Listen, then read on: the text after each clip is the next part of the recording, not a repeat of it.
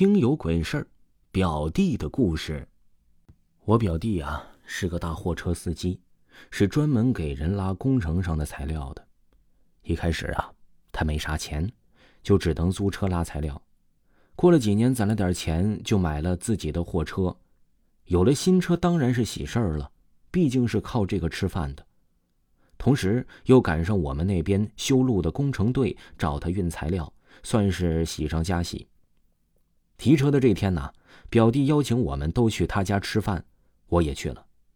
到了他家，看见兄弟姐妹们都在聊着天吹着牛，四处的走了一下，却没看见表弟。我便问了他们，他们说他提车去了，还得办点手续，估计啊得晚点回来了。我听了也没在意，毕竟时间还早呢，便和大家伙一起玩起了麻将。可是到了晚上八点多呀，天早就已经黑了。我们呢也准备收拾桌子、上菜了。可都这个点儿了，表弟还是没有回来。我就问弟媳妇儿：“你确定他是去提车了？这都快九点了，咋还没回来呢？”弟媳妇儿看了一眼时间，感觉也是有点不对呀。哎，他走的时候说的就是提车呀，而且证件啥都拿上了，不可能去干其他的事儿啊。我听完就拿起手机拨打了表弟的电话，可电话就是没有人接。看着大家都等着也不太好，我就跟舅舅商量着，要不先让大伙儿吃完饭吧，不然待会儿太晚了，回去都不太安全。舅舅听了点了点头，说也就只能这样了。直到晚饭结束十点半的样子吧，大家伙回来呢，也就都散的差不多了。表弟还是没回来。这一下，舅舅火就回来了，大骂道：“这逼崽子，去办个事办到国外去了吗？肯定是跑去鬼混了。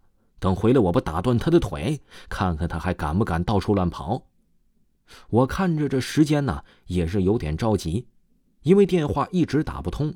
但是这个时候越急反而没用，我便跟舅舅说了：“舅舅啊，先别发火，表弟啊，这人挺老实的，平时不会在外面乱跑。”肯定是发生啥事儿了，等我打通电话问清楚到底啥原因吧。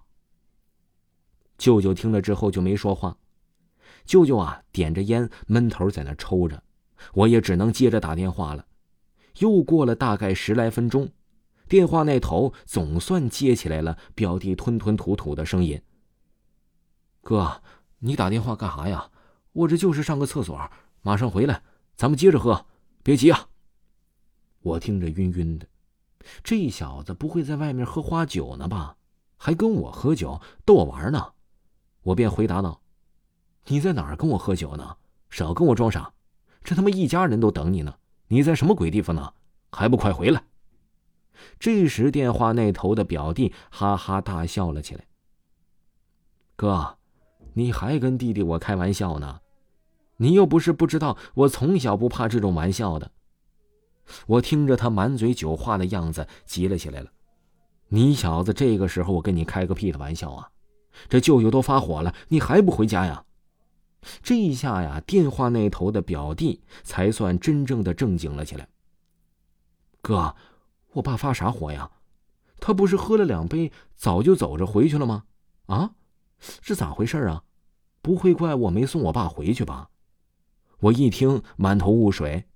这可不像是开玩笑了，便急忙回道：“弟啊，你现在在什么位置啊？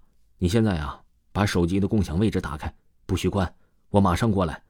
还有，你就站在现在的位置，你别动啊。”表弟听完我的话，瞬间清醒了许多，回答说道：“哥，你别吓我呀，我们不是刚刚还在喝酒吗？啊，你跑哪儿去了？行，我就站这等你，你来吧。”快点啊！我挺害怕的。我听完答应了一声，便跟着舅舅一家人打了声招呼，编了个谎，就说表弟要我去帮忙，车子好像陷进坑了。舅舅他们听完骂骂咧咧的：“这兔崽子，车子出个问题也不回过话。那你路上小心点啊，快去快回，挺晚的。实在搞不好，你就把车子锁那儿，人回来就行了。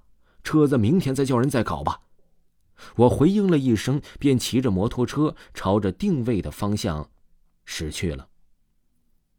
虽说这里的路啊，我已经跑了十几年了，但后来我搬到县城里，就很少回到这里。一路上我还是心里绷得紧紧的，小心翼翼的骑着摩托车，大概过了半个小时吧，我就骑到了一个破旧的木架搭的房子，而且房子边就是表弟的车子。我看着定位差不多就是这地儿了，但这时我犯嘀咕了，因为这地方我知道是什么地儿，但从来没有来过。这以前小的时候听大人们说，这是村里以前刻碑的老张头住的地方。听众朋友，本集还有下集，如果没有听过维华的专辑，维华讲民间鬼故事的第二部已经上线了，喜欢的朋友可以去听一听，下集接着讲。